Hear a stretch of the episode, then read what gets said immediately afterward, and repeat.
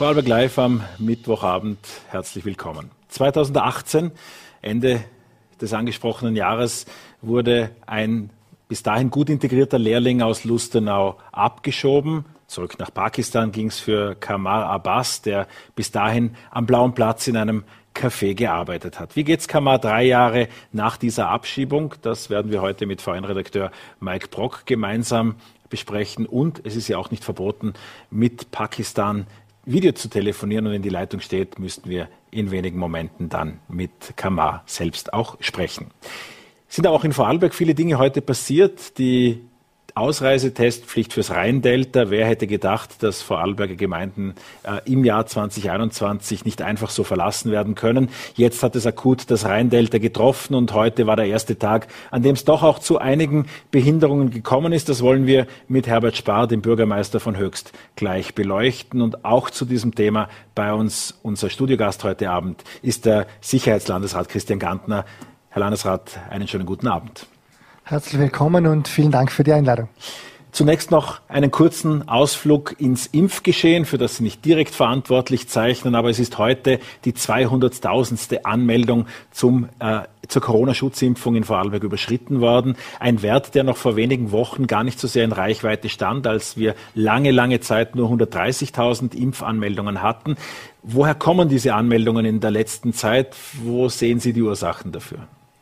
Also wir haben, was das Impfen betrifft, hier ein großes Dankeschön an meine Kollegin, die Martina Rüscher, die das wirklich sehr gut organisiert. Wir haben, was das Impfen betrifft, so im Schnitt die vergangenen Tage täglich 1000 zusätzliche Anmeldungen. Wir haben Wochen, wo wir dann knapp auf 10.000 Anmeldungen kommen. Ich führe sehr stark darauf zurück, dass jetzt im Speziellen auch mit dem grünen Pass durchaus ab Mitte Mai, beziehungsweise mit dem Pass letztlich ab Ende Mai, auch Maßnahmen kommen und starke Erleichterungen auch für Geimpfte. Das haben viele Personen jetzt auch registriert und nützen deshalb die Chance dieser Impfung. Wir sind sehr froh. Ich glaube, dass auch die Kampagne letztlich dazu beigetragen hat, dass auch die Aufklärung in diesem Zusammenhang dazu beigetragen hat. Es sind natürlich in diesem Zusammenhang sehr viele Fragen auch im Umfeld, und die werden sukzessive versucht, auch offensiv und transparent zu beantworten. Und ja, das im Paket, und ich glaube schon auch ein bisschen der Silberstreif, den jeder auch am Himmel sieht, dass die Impfung ein wichtiger Schlüssel ist, dass wir ja diese Pandemie zumindest in den Griff bekommen. Lassen Sie uns über das Testen, Ihren angestammten Bereich in dieser Pandemie, sprechen. Ein Viertel lässt sich nicht testen, hieß es zuletzt in Untersuchungen. Ein Viertel der Bevölkerung will mit dem Testen nichts zu tun haben oder hat keine Berührungspunkte bisher. Wie gelingt es, diese Gruppe noch viel stärker ins Testen zu bringen, und wer sind diese Leute? Also das war eine österreichweite Umfrage. Diese Umfrage, dass sich nur jeder Vierte testen lässt, können wir klar widerlegen. Wir haben alleine jetzt in der vergangenen Woche 184.000 verschiedene Personen, die sich testen lassen haben, bei uns im Land Vorarlberg. In Summe waren wir, was die registrierten Tests betrifft, in der Größenordnung von rund 370.000 registrierte Tests. Das hängt sehr viel jetzt der Unterschied vielleicht zu den anderen Bundesländern damit zusammen, dass wir es geschafft haben. Hier ein großes Dankeschön auch an die Gemeinden, an die Partner wie das Rote Kreuz und auch das Bundesheer, dass wir es geschafft haben, mit diesen Testungen sehr nahe zu den Menschen zu kommen. Wir haben in den 96 Gemeinden 141 Möglichkeiten, sich testen zu lassen. Ich diskutiere auch oft mit meinen politischen Kollegen der Steiermark, die wir erzählen, dass die Leute bis zu 30 Kilometer fahren müssen, um zur nächsten Teststation zu kommen. Und ich glaube, das ist schon ein Stück weit der Schlüssel, dass wir es geschafft haben, mit den Testangeboten wohnortnah zu den Menschen zu kommen. Auch diese Ausreisetests haben ja eine ganz besondere Wirkung. Während man als Bürger dieser Gemeinden im ersten Moment sich denkt, na sauber, jetzt geht von uns eine Gefahr aus, ist das wirklich so? Haben ja diese Zonen einen anderen politischen Zweck, nämlich dass auch mit einer Testpflicht, zum Beispiel wie es in Lustenau der Fall war, vom Dorfzentrum, ja eigentlich nur mehr Leute dazu gezwungen werden, sich testen zu lassen. Welche Ergebnisse, welches Fazit ziehen Sie jetzt nach 3 verschiedenen solcher Regionen in Vorarlberg? Wie bewährt sich dieses Mittel des Abgrenzens von bestimmten Bereichen? Sie haben es richtig ausgeführt. Wir haben beispielsweise bei den Öffnungsschritten, ich beginne, wo wir damals die Friseurgeschäfte, die körpernahen Dienstleistungen geöffnet haben, haben wir die Tests von 25.000 Tests in der Woche auf 50.000 Tests erhöht. Der nächste Öffnungsschritt war dann die Eröffnung der Gastronomie, wo die Tests noch einmal von 75.000 auf über 150.000 in einer Woche verdoppelt wurde. Also wir sehen, jeder Öffnungsschritt bringt uns ein zusätzliches, ja, nennen wir es Klientel zum Testen, das vielleicht sonst nicht zum Testen geht. Und diese Ausreisetestpflicht, Sie haben es richtig zusammengefasst, ist halt eine Möglichkeit, um noch einmal vielleicht ein Segment hinzubringen zum Testen, das bislang noch nicht getestet hat, aus welchen Gründen auch immer, damit sie dieses Gebiet verlassen können. Was ist das Ergebnis dieser? Wir hatten mittlerweile 3 Regionen. Wir haben mit dem Leiblachtal begonnen, danach kam der Bregenzer Wald und jetzt, wie gesagt, aktuell das Rheindelta. Unsere Erfahrungen sind allgemein mit der Pandemie, dass es wichtig ist, schnell und konsequent zu reagieren. Das haben wir, glaube ich, ganz speziell im Leiblachtal gesehen, wo es durchaus gelungen ist, durch diese Ausreisetestpflicht zusätzliche Menschen zu den Tests zu bringen, zusätzliche positive Personen zu erkennen, Ansteckungen zu unterbinden und Infektionsketten zu durchschneiden und letztlich in diesem Bereich auch wieder auf einen annähernd normalen Wert zu kommen. Das war, glaube ich, ein sehr gutes, positives Beispiel. Wir haben aber, sage ich auch in dieser Offenheit, beispielsweise im Bregenzer Wald gemerkt, dass das eine Region ist, die 32.000 Einwohner hat. Leiblachtal hatte 14.000, also doppelt so viel. Und diese Ausreisetestpflicht ist nicht so wirkungsvoll, wenn die Region größer wird, weil die Menschen dann in der Region genügend Möglichkeiten für den Austausch haben. Also deshalb wurden hier auch diese zusätzlichen Maßnahmen dann verhängt mit den Kernzonen, wo eine Test- und Maskenpflicht auch galt. Also die Kernzonen beispielsweise im Bregenzer Wald gab es deshalb, weil die Wälder halt gesehen haben, sie fahren nicht mehr ins Land. Nicht so direkt. Wir wollten noch einmal versuchen, um zusätzliche Personen zu erreichen, die beispielsweise nicht ausreisen müssen, indem wir gesagt haben, mit den Kernzonen, die beispielsweise für den Lebensmittelhandel und für andere Bereiche besucht werden, um ja zusätzliche Personen zu den Tests zu bringen. In Hart gab es ein interessantes, ja, ein Experiment fürs Erste. Der Bürgermeister hat sich dort auch auf Hinweisen aus der Gemeindevertretung dafür eingesetzt, dass es mit einem islamischen Verein zusammen Teststationen direkt vor einer Moschee auch gleich mit einem Tischchen für Impfanmeldungen gab. Das wurde jetzt allgemein als sehr positiv beurteilt, weil ja auch eine entsprechende Ausbeute an Anmeldungen und auch entsprechende Tests durchgeführt werden konnte. Zumal ist der Verein kein einfacher, er war bisher eher im Punkto graue Wölfe eigentlich ein Sicherheitsthema. Das ist länger her, zwischenzeitlich offenbar eine sehr gute Kooperation, die da gemacht werden wurde. Was sagt Ihnen das für andere Vereine? Was könnte man da mit ATIP-Vereinen beispielsweise in ganz Vorarlberg machen? Also diese Aktion von Hart ist eine sehr gute.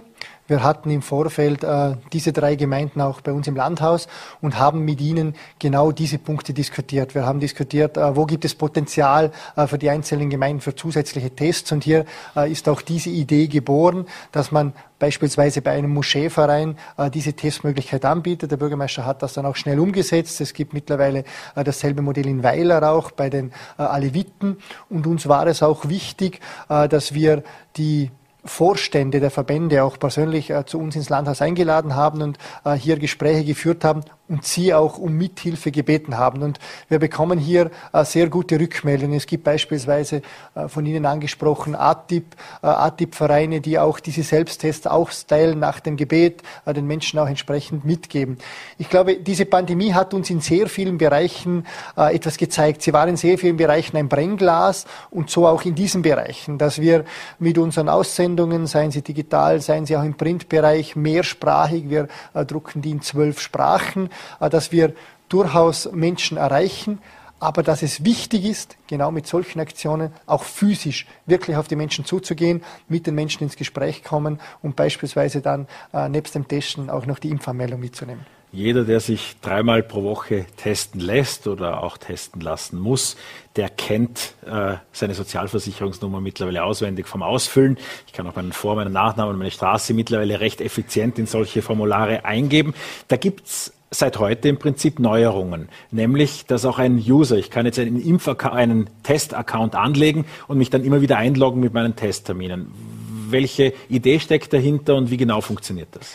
Also wir wollten mit diesem neuen Tool, mit diesem Testportal, nennen wir es so, das Ganze noch einfacher machen, noch kundenfreundlicher, dass die Menschen mit noch weniger Aufwand sich anmelden können. Sie haben es bereits ausgeführt, jeder kann ein entsprechendes Portal, ich vergleiche es oft mit dem Elba beim Private Banking, beim Internet Banking, es kann jeder ein Portal anlegen, wo er dann mit einem Benutzername und einem Passwort einsteigen kann und dann ganz einfach nur mehr seine Teststation aussuchen muss und das Datum, nicht mehr die Sozialversicherungsnummer und das Datum und alles eingeben. Das ist die eine Vereinfachung und gleichzeitig bekommt er in seinem Portal auch eine Auflistung mit seinen ganzen Tests. Du kannst im Nachhinein gut nachschauen, wann die jeweiligen Tests gemacht wurden. Es ist leicht im Nachhinein die Testbestätigung noch auszudrucken und es ist auch die einfachere Möglichkeit, beispielsweise Wohnzimmertests, sogenannte registrierte Selbsttests, hochzuladen. Uns war es einfach wichtig, mit diesem Tool auf verschiedene Anregungen, die wir auch jetzt in den Monaten, wo das Ding schon läuft, bekommen haben, entsprechend einzubauen und es der Bevölkerung noch kundenfreundlicher, noch niederschwelliger anzubieten. Das heißt, auch auf dem bisherigen Testportal gibt es jetzt die Auswahlmöglichkeit, sich zu registrieren. Kostenlos, jeder kann dort eigentlich im Prinzip auch mit der Telefonnummer und mit seinen bisherigen Daten sich einen Account anlegen, um dann bei zukünftigen Tests einfacher zum Termin zu kommen. Genau, das Ganze ist natürlich kostenlos. Das Ganze entspricht natürlich auch den ganzen Anforderungen des Datenschutzes. Also es muss da niemand Angst haben um seine Daten. Es ist ganz einfach eine Erleichterung für jeden, dass er sich noch einfacher und noch unkomplizierter zu einem Test anmelden kann. Jetzt fällt dem genauen Beobachter von dieser Lösung auch auf, da kann man Verknüpfungen mit der Handysignatur vornehmen, momentan nur als Login. Also das heißt, die Handysignatur weist ja direkt aus, dass es sich tatsächlich um jenen Bürger handelt, was bei einer Handynummer gegebenenfalls noch anders auch möglich wäre, das vorzutäuschen. Sind das Vorarbeiten zum grünen Pass? Ja, wir haben eigentlich alles, was das digitale Vorfeld betrifft, bereits vorbereitet. Wenn der grüne Pass kommt, können wir am nächsten Tag unsere Daten auch einspielen. Wir wären bereit. Das heißt, dass es dann ein Portal gibt, das wird auch österreichweit auf diesem Österreich-Testet-System aufgebaut, das ja in großen Teilen dem Vorarlberg-Testet-System nachgebaut ist. Dass diese beiden Systeme irgendwann verschmelzen, ist keine Option, weil sie damit Schnelligkeit verlieren? Genau, es wird eine Schnittstelle bleiben. Wir möchten weiterhin jedenfalls auf unserem System bleiben, weil wir natürlich das Ganze dann selber in der Hand haben. Es ist natürlich auch ein Kapazitätsproblem und wir wollen gerade, ich denke, in Krisenzeiten, in herausfordernden Zeiten ist es wichtig, auch die notwendige Selbstständigkeit zu haben, die notwendige Eigenständigkeit, und wir wollen gerade in dieser Situation nicht von wem auch immer abhängig sein, sondern das selber in der Hand haben. Ein weiteres Feature, wenn man so will, in dieser Test-App oder in diesem Testportal wäre ja auch für regelmäßige Tester, kann ich mir keinen Serientermin anlegen. Ich komme jeden Sonntagabend an die gleiche Teststation. Das wollen wir praktisch vermeiden, dass wir schon über Wochen hinaus Serientermine anlegen, weil damit natürlich auch, es kommt etwas dazwischen und Termine blockiert werden, die man vielleicht nicht braucht. Also das wollen wir nicht zu weit in die Zukunft ermöglichen. Wie viele Leute nehmen ihre Testtermine eigentlich wahr oder nicht wahr? Das war in den vergangenen Monaten durchaus auch eine Erkenntnis, dass wir gesehen haben, dass manche Personen vielleicht verhindert waren, einen anderen Test angemeldet haben. Und deshalb haben wir auch dieses Tool geschaffen, dass man einen Test wieder abmelden kann. Man wird auch erinnert, wenn man sich anmeldet, da gibt es schon einen Test. Sind Sie sich sicher, dass Sie noch einen zweiten anmelden möchten? Das hat sich mittlerweile auf ein Ausmaß reduziert, das vertretbar ist. Also die Leute gehen sehr verantwortungsvoll auch mit ihren Testterminen um. Sie kommen auch pünktlich. Das war zeitlang auch ein Problem, dass man einfach einen Termin eingebucht hat und zum anderen Zeitpunkt gekommen ist. Da waren wir eine Zeit lang auch streng. Das war wichtig. Aber mittlerweile funktioniert das sehr gut, ja. Die Anmeldung bleibt aber notwendig. Es gibt ja zwischenzeitlich auch von privaten Anbietern AMZ immer öfters Stationen ohne Anmeldung vorneweg. Gab auch im Leiblachtal übrigens einen Test mit E-Card zum einfach reinstecken. Das hat sich in dem Fall nicht bewährt. Also wir begrüßen jeden privaten Anbieter. Ich glaube, jeder, der hier Tests anbietet, hilft uns auch, diese Testquote hochzuhalten. Uns ist es aber wichtig, dass wir das Anmeldesystem weiter aufrechterhalten. Es hat drei wichtige Vorteile für uns. Auf der einen Seite schaffen wir es, den Tag gleichmäßig auszulasten damit. Ohne Anmeldung gibt es an Morgenspitzen, gibt es zu Mittagsspitzen, gibt es am Abendspitzen und dazwischen ist oft ein Leerlauf. Also wir lasten es gleichmäßig aus. Wir verhindern mit diesem Vormeldesystem auch, dass zu größeren Menschenansammlungen kommt. Und der dritte Punkt ist, wir machen es einfach für den Kunden daraus ein schneller Vorgang. Jeder von uns weiß, dass du gehst rein, du bist in 5 Minuten wieder im Auto und das gewährleistet nur die Anmeldung. Wir werden weiterhin auf dieser Anmeldung bleiben. Diese Anmelde-Counter hatten wir bei diesen Teststationen, die wir jeweils kurzfristig für die Ausreisetests aufgebaut haben. Das war einmal im Leiblachtal, das ist jetzt noch im Bregenzer Wald und wir haben es jetzt auch in unserem großen Testbus, den wir in Höchst stationiert haben, auch diese Möglichkeit, aber wir möchten es wirklich nur für diese, ja, nennen wir sie Feuerwehraktionen belassen. Am 19. Mai sagt die Bundespolitik, sagt der Bundeskanzler, sagt auch der Gesundheitsminister immer deutlicher, soll sich unser Leben insofern verändern, als viele Freiheiten zurückkommen. Aus Vorarlberger Perspektive geht es ja mehr oder weniger um Feinheiten, weil wir vieles von dem auch im Alltag wieder kennen und schätzen gelernt haben und eher darum zitterten, ob man es bis zum 19. durchhält und ob das geht. Was ändert sich denn konkret für Vorarlberger am 19. Mai? Also wir sind jedenfalls zuversichtlich, dass wir die Maßnahmen, die wir jetzt haben, auch bis zum 19. Mai durchhalten können. Ich denke, wir dürfen nicht immer nur stur auf die Inzidenz schauen. Wir müssen vor allem auf die Spitalskapazitäten schauen. Und hier sind wir in einem tiefgrünen Bereich noch bei uns. Also das klappt. Die Öffnungsschritte werden bleiben. Sie haben recht, es kommt eigentlich für die restlichen Bundesländer in Österreich ab dem Mitte Mai diese Maßnahmen, wie wir sie jetzt schon haben. Und zusätzlich wird es noch Öffnungsschritte im Bereich der Veranstaltungen geben. Hier sagen wir aber auch ganz klar, wir werden uns überlegen, ob wir jeden Öffnungsschritt auch mitgehen. Dürfen auch in Alltag dann 3000 Leute in ein Fußballstadion? Das werden wir uns jedenfalls noch anschauen. Also ich meine, wir haben das immer schon mit der Modellregion auch so gehandhabt, dass wir mit dieser Möglichkeit sehr sorgsam und sehr verantwortungsbewusst umgehen möchten. Und deshalb werden wir uns gerade, ich denke hier spezieller auch an Indoor-Veranstaltungen, hier sollen 1500 Personen zugelassen werden. Ich weiß nicht, ob das zum jetzigen Zeitpunkt schon so sinnvoll ist. Wir warten jetzt die Verordnung ab und werden uns dann anschauen, welche dieser Maßnahmen wir auch bei uns umsetzen werden. In der Gastronomie hat die Sperrstunde von 20 Uhr für einige Kunstgriffe gesorgt. Normalerweise macht halt kein Wirtshaus um 19.50 Uhr zu. Viele sind früher was essen gegangen am Abend und alle möglichen Dinge haben sich da eingeschlichen. Jetzt ist bundesweit eher von einer Sperrstunde von 22 Uhr die Rede. Ja, das hören wir auch. Das können wir uns durchaus auch vorstellen. Wir machen jetzt oder haben jetzt eigentlich 2 Monate Erfahrung mit diesen Öffnungsschritten. Ich bin froh, wir haben nach wie vor keinen Cluster in der Gastronomie gehabt. Also wir sehen, die Gastronomie kann wirklich mit diesen Präventionskonzepten gut umgehen. Sie leisten hier eine sehr gute Arbeit. Deshalb können wir uns durchaus vorstellen, auch in der Gastronomie diese erweiterte Sperrstunde auch entsprechend mitzugehen. Wir bekommen derzeit von allen Bundesländern Anfragen, wie wir das Ganze mit der Gastroöffnung gemacht haben, wie das mit den Präventionskonzepten funktioniert, gerade auch was die Öffnung der Hotellerie betrifft. Hier sind wir sehr froh, dass wir beispielsweise mit unserem Winterkodex, den wir zugegeben nicht so intensiv gebraucht haben, wie wir ihn gern genutzt hätten, aber es wurde hier sehr viel Know-how geschaffen bei den Betrieben. Unsere Betriebe haben bereits Präventionskonzepte, unsere Betriebe haben Mitarbeiterschulungen schon durchgemacht. Also ich glaube, hier haben wir einen großen Startvorteil. Welche Änderungen erwarten Sie an der Grenze für den 19.? Auch als Sicherheitslandesrat ja Ihr Gebiet. Werden Schweizer dann wieder ohne Quarantänezeiten, wenn sie negativ getestet sind, in unsere Hotels kommen können? Gilt das auch für Deutsche? Und was gilt im Umkehrschluss für die Vorarlberger, die mal kurz auf die andere Seite des Rheintals schnuppern wollen?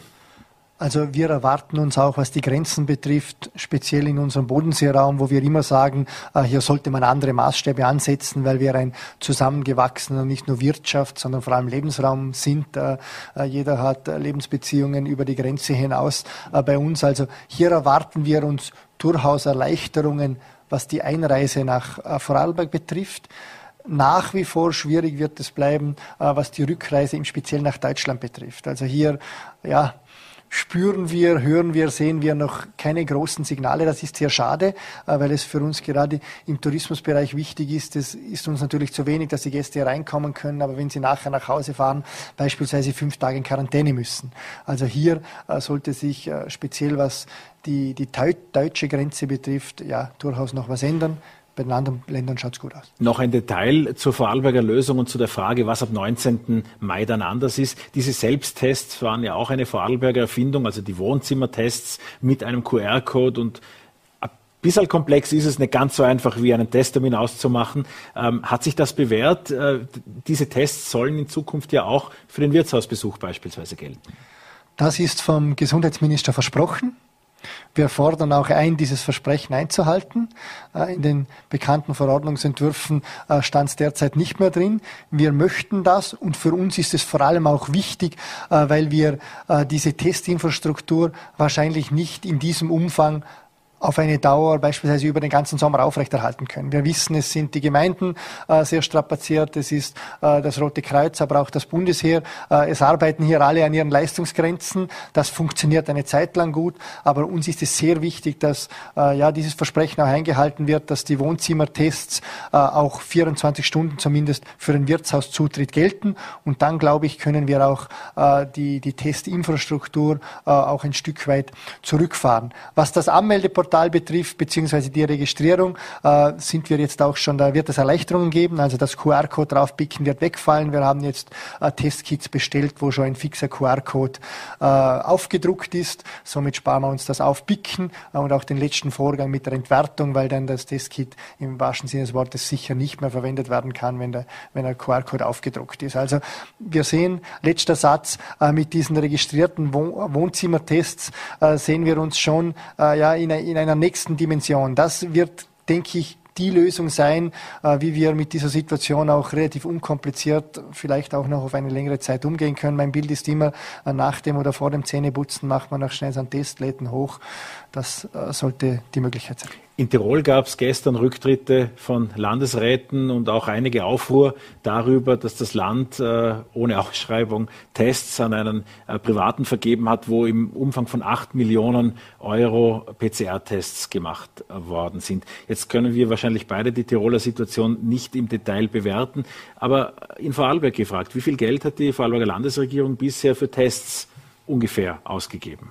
Also ich kann es beispielsweise sagen, was diese Selbsttests betrifft. Hier haben wir 2 Bestellungen getätigt von jeweils 1 Million Stück. Der Stückpreis liegt in der Größenordnung 2,50 €. Das ist, was wir an Testkits, was die Selbsttests betrifft, bestellt haben.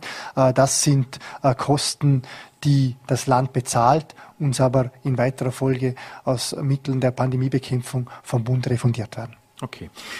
Wir versuchen immer noch parallel den Höchster Bürgermeister Herbert Spahr zu uns zu schalten. Bisher ohne Erfolg, vor allem auch deshalb, weil es im Rheindelta heute auch andere Themen gibt, vor allem für die Bürgermeister, nehme ich an. Deshalb lassen Sie uns noch kurz Revue passieren. Es war ja ein Morgen mit Tests, den auch Sie genau verfolgt haben, weil es anders als im Bregenzer Wald nicht ganz so reibungslos funktioniert hat. Wir haben in unseren Drohnenbildern jedenfalls gesehen, längere Rückstauungen, auch im öffentlichen Verkehr gab es Verspätungen, weil einfach der Verkehr teilweise stillstand. Viele, die natürlich auch gerade zur Firma Blum nach Höchst wollen und dann irgendwann wieder zurück. Wie beurteilen Sie diesen Tag?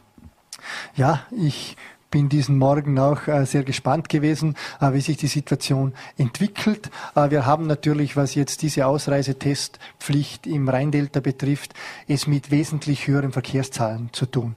Beispielsweise unsere erste Ausreisetestpflicht im Leiblachtal hatten wir an der Klause eine Kapazität bzw. ein Fahrzeugaufkommen von 7.000 Fahrzeugen am Tag.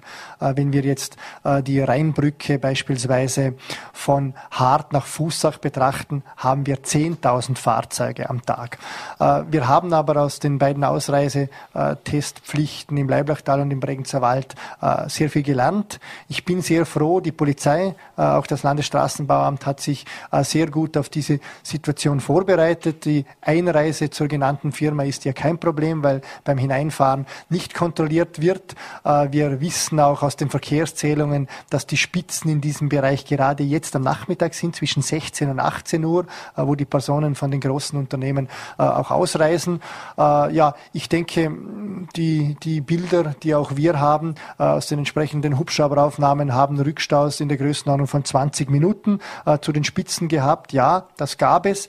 Uns ist es aber schon auch wichtig, dass wir gerade diese Ausreisetestpflicht und die anderen Maßnahmen, die wir setzen, auch entsprechend kontrollieren. Weil die größten und negativsten Rückmeldungen, was wir jetzt in dieser Pandemiezeit auch bekommen haben, waren dann, wenn es hieß, wir setzen irgendwelche Maßnahmen und sie werden dann nicht kontrolliert.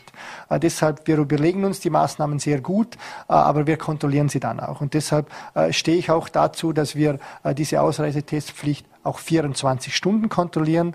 Und ich glaube, durch die gute Vorbereitung von Polizei, auch Landes- und Straßenbauamt, ist es schon gelungen, das Chaos, das ja überall zitiert und auch erhofft wurde, zu verhindern und ja, diese Ausreise im erträglichen Maß zu gewährleisten. In Höchst beispielsweise 61 Infizierte bei 7.700 Einwohnern ungefähr, entspricht einer Inzidenz knapp unter 400. Gibt es auch andere Bereiche in Vorarlberg, wo Sie derzeit recht kritisch auf die Entwicklung der Zahlen schauen?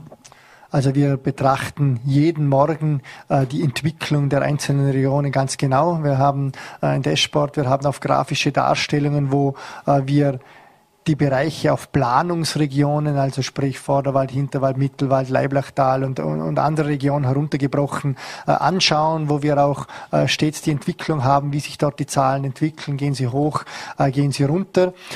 Hier sind natürlich nach wie vor Spitzenreiter die drei genannten Bregenzer Wälder Regionen, aber die nächste Region war, wie gesagt, das Rheindelta, und hier war es uns deshalb wichtig, dass wir hier diese schnelle Maßnahme gesetzt haben. Wir hoffen, dass es dadurch auch gelingt, die Maßnahme in der zeitlichen Erstreckung nicht so lange setzen zu müssen. Und ich höre, dass der Bürgermeister Herbert Spahr nun doch zu uns stößt und schaue hilfesuchend in die Richtung. Er ist unterwegs im Dorf. Besser geht's gar nicht. Herr Bürgermeister, dann einen guten Abend. Ich hoffe, Sie hören mich. Was war das für ein Tag für Sie? Hören Sie mich auch? Jetzt hören wir Sie auch. Es ist wie in jedem Videocall, Sie waren gemutet, aber jetzt geht's wunderbar. Ja, schönen Gruß aus Höchst. Ich befinde mich gerade in der Teststation, hier am Kirchplatz, wie Sie sehen. Und es läuft ein bisschen schleppend, aber wir sind bemüht, organisatorisch auch noch weitere Verbesserungen herzubekommen, dass auch möglichst alle wirklich getestet sind, die das Rheindelta verlassen wollen. Das heißt, Ihr größtes Ziel auch in dieser Situation ist, dass sich möglichst viele Höchster testen lassen? Ja, auf jeden Fall. Und es ist auffallend, ich war jetzt eine knappe Stunde vor Ort, dass sehr viele auch Ersttestungen sind. Also in der ganzen Pandemiezeit eigentlich das erste Mal wirklich einen PCR-Test jetzt gemacht haben. Höchst hat ja nicht nur den höchsten Kirchturm, das musste sein, ja, Verzeihung. Man sieht ihn jetzt, ja. Sondern auch Vorarlbergs größten Arbeitgeber mit der Firma Blum. Wie geht's denn, der angesprochenen Firma mit diesen Maßnahmen? Ja, das ist ein großes Thema. Die Firma Blum hat natürlich insgesamt 5 Werke im Rheindelta. 3 sind davon in Höchst, 1 in Geisler, 1 in Fußach. Über 3.000 Arbeitsplätze. Natürlich sehr viele Auspendler und Einpendler, aber es betrifft ja hauptsächlich die Auspendler. Und das große Thema ist für die Firma Blum auch die Nachtschicht, die von 22 Uhr bis 6 Uhr in der Früh andauert, dass diese Mitarbeiter auch eine gute Testmöglichkeit vor Ort haben. Und darum ist der Bus auch bis 22 Uhr zur Verfügung. Und da können diese Mitarbeiter, bevor sie in die Schicht fahren, sich auch testen lassen und dann natürlich am Morgen früh mit einem negativen Test wieder ausreisen. 61 Infizierte bei den knapp unter 8.000 Einwohnern, die es in Höchst gibt. Haben Sie eine Idee, wie es zu diesem Infektionsgeschehen kam? Welche Cluster dafür verantwortlich sind? Welchen Überblick haben Sie da? Ja, ich habe mit dem Gemeindearzt diesbezüglich persönlichen Kontakt. Er sendet mir einmal am Tag eine SMS, wie die aktuelle Situation ist, natürlich anonymisiert. Und dann habe ich ein persönliches Gespräch mit ihm gehabt und er hat mir also versichert, dass es im Wesentlichen kleine Familienclusters sind. Das heißt, eine Person in der Familie infiziert und dann Nachmeldungen, weil eben jetzt natürlich die anderen Personen auch getestet werden und damit nicht eine Person positiv ist, sondern 3, 4 oder 5 Personen. Landesrat Christian Gantner ist auch bei uns im Studio. Wir sprachen vorher schon über die Grenzen. Jetzt ist Höchst als Grenzort natürlich da besonders betroffen, dass die Grenzen zur Schweiz, die gewohnt seit Jahrzehnten offen sind, geschlossen sind. Was hat das für Auswirkungen auf den Ort? Ja, es ist ein anderes Leben geworden. Also man ist schon fast gewohnt, dass die Grenzen zu sind. Nur die Grenzgänger natürlich die Grenze verwenden. Aber normal zum Einkaufen, viele haben ihr Verhalten auch geändert. Aber was mir heute auch mitgeteilt wurde, und ich habe es selbst auch geprüft, dass bei der Ausreise eigentlich so gut wie keine Überprüfungen stattfinden. Das sollte sich natürlich, und das gibt einen Unmut bei den Bürgern, quasi über die Schweiz kann ich im Transit ausreisen aus dem Rheindelta, ohne wirklich kontrolliert zu werden. Das heißt, dass das in Zukunft auch die Normalisierung ab 19. Mai etwas ist, was auch aus höchster Perspektive begrüßt wird. Ja, auf jeden Fall. Ich denke nicht nur Höchst, sondern wir alle, ganz Europa, denke ich, prangert, alle sehnen sich ein gewisses Maß an Normalität wieder zurück. Natürlich ich persönlich auch. Es hat schon Spuren hinterlassen, ich bin überzeugt. Ich denke hier an das engagierte Ehrenamt, das brach liegt. Viele freiwillige Organisationen ihre Proben nicht abhalten können. Und wie das nach der Pandemie weitergeht, ich weiß nicht, ob nicht der eine oder andere aufgrund dessen, dass das Rad quasi auf Null gestellt wurde, gesellschaftlich, sich wieder so engagiert, wie er es vor der Krise gemacht hat. Herbert Spahr, Bürgermeister von Höchst, wir bedanken uns sehr herzlich für dieses augenscheinliche Live-Gespräch direkt vom Dorfplatz. Vielen, vielen Dank. Ja, hier noch ein Blick zum Testbus. Ja, genau, richtig. Ein ganzer Doppellandbus sozusagen. Herr Landesrat, vielleicht noch kurz angeschlossen an diese Bilder aus Höchst die Frage, welche Rolle spielen denn die Bürgermeister und Bürgermeisterinnen, die wenigen, die es gibt in Vorarlberg, leider in dieser Pandemiebekämpfung? Also die Bürgermeister spielen für uns hier eine ganz wichtige Rolle. Die Bürgermeister spielen deshalb eine wichtige Rolle, weil sie gerade die Zusammenhänge vor Ort oft in den Gemeinden noch besser kennen, wie man sie aus der Ferne betrachten kann, ganz genau wissen, wo hier Maßnahmen gesetzt werden müssen. Und wir haben die Bürgermeister in den vergangenen Wochen und Monaten auch sehr verantwortungsbewusst erlebt. Also es ist natürlich gerade für den Bürgermeister, der letztlich diese Maßnahme auch vor Ort immer verantworten muss, kein leichtes, wenn solche Maßnahmen gesetzt werden. Ich denke ans Leiblachtal, ich denke an den Bregenzer Wald, ich denke aber auch an Quarantänegebiete, wie wir sie beispielsweise am Adelberg oder in Nenzing auch schon hatten. Aber wir haben hier immer eine gute Kooperation der Bürgermeister erlebt. Dafür bedanke ich mich, aber vor allem auch ein hohes Engagement. Und ohne Bürgermeister wäre uns das nicht möglich in dieser Form zu machen. Und gerade auch was die Testungen betrifft, ich habe es eingangs schon gesagt, setzen wir massiv auf die Gemeinden. Ich glaube, es gibt in keinem anderen Bereich 141 Testmöglichkeiten in 96 Gemeinden. Und da ist maßgeblich jeweils auch das Gemeindeoberhaupt, nämlich der Bürgermeister, dafür verantwortlich. Landesrat Christian Gantner, vielen Dank für den Besuch bei uns im Studio. Danke, alles Gute. Die Abschiebung des Gastronomielehrlings Qamar Abbas hat vor 2,5 Jahren über die Landesgrenzen hinaus für Aufsehen gesorgt. Es gab Demonstrationen für eine menschlichere Asylpolitik. Sogar Bundespräsident Alexander van der Bellen hat sich in den Fall eingeschaltet. Redakteur Mike Brock begleitet diese Geschichte seit Jahren. Und jetzt, da es Neuigkeiten in dem Asylfall gibt, insgesamt natürlich im Schicksal des Qamar Abbas, habe ich Mike Brock zu uns ins Studio eingeladen und wir wollen diese ganze Thematik noch einmal besprechen. Guten Abend, Mike. Guten Abend, hallo.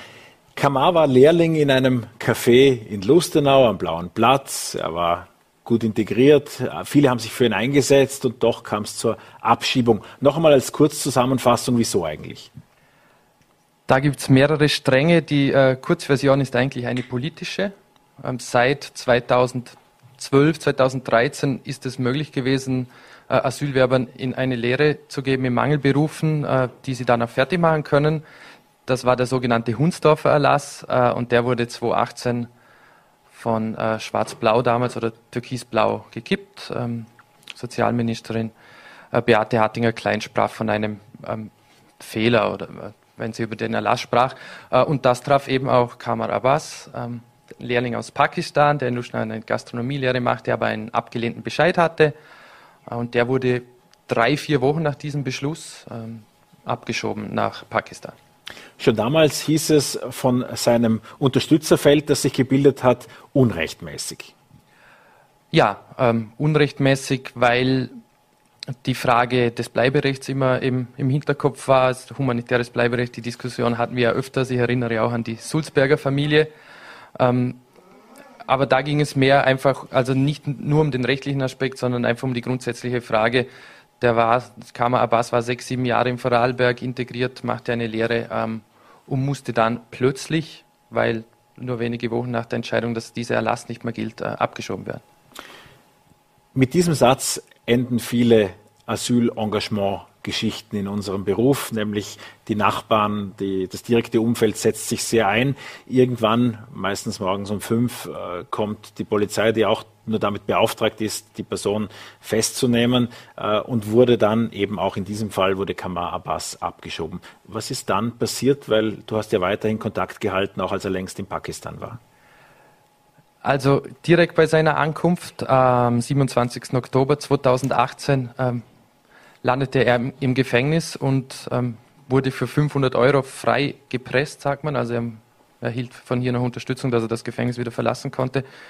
Mittlerweile wohnt er in einer Stadt namens Narowal, und die Anwälte haben nie Ruhe gelassen. Die sind vor das Verwaltungsgericht, und das hat schließlich beschlossen, dass diese Abschiebung rechtswidrig war. Denn die Geschichte in diesem Ende Oktober 2018 war sehr dubios. Und wenn man heute noch mit den Anwälten redet oder mit Norbert Loacker, dem ehemaligen ÖGB-Chef im Land, der auch dabei war, dann sprechen Sie immer noch von einem Wahnsinn, der damals abgelaufen ist. Das heißt, es gibt eine Entscheidung des Verwaltungsgerichtshofs auch zwischenzeitlich, dass diese Abschiebung nicht rechtskräftig war zum damaligen Zeitpunkt.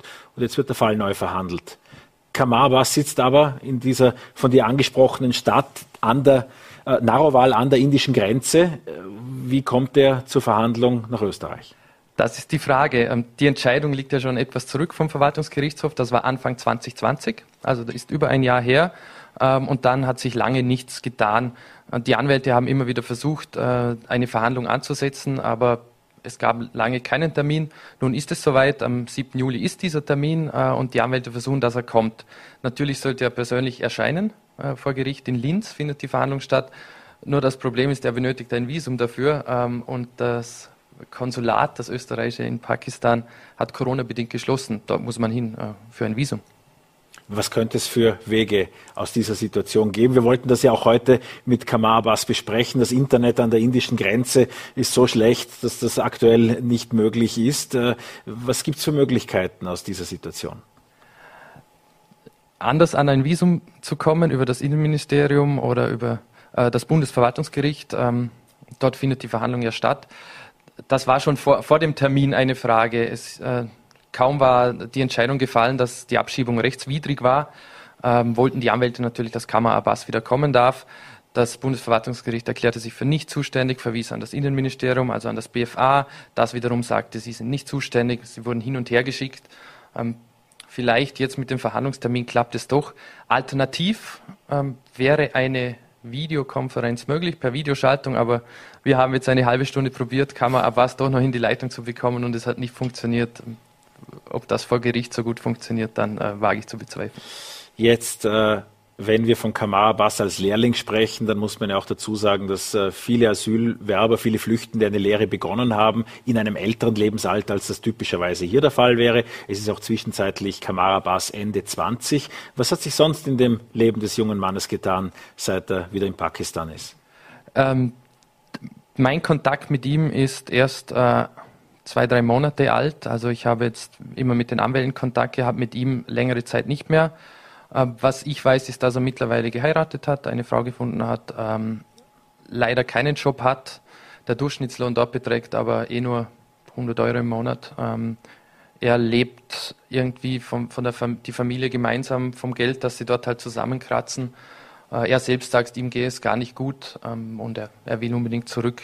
Er dürfte auch sofort wieder seine Lehre weitermachen, zumindest sagt das der Dienstgeber zu ihm. Was wird sich jetzt in den kommenden Wochen tun? Welche Aussicht auf Erfolg siehst du, vorausgesetzt, es klappt für ihn, nach Österreich zu kommen zu seiner Verhandlung? Das ist eine gute Frage. Ich habe hier ein paar Auszüge von diversen Entscheidungen von Gerichten. Juristisch sehr komplex. Ich habe mich auch lange mit seinen Anwälten, mit Ludwig W. und Stefan Hagenbregens unterhalten.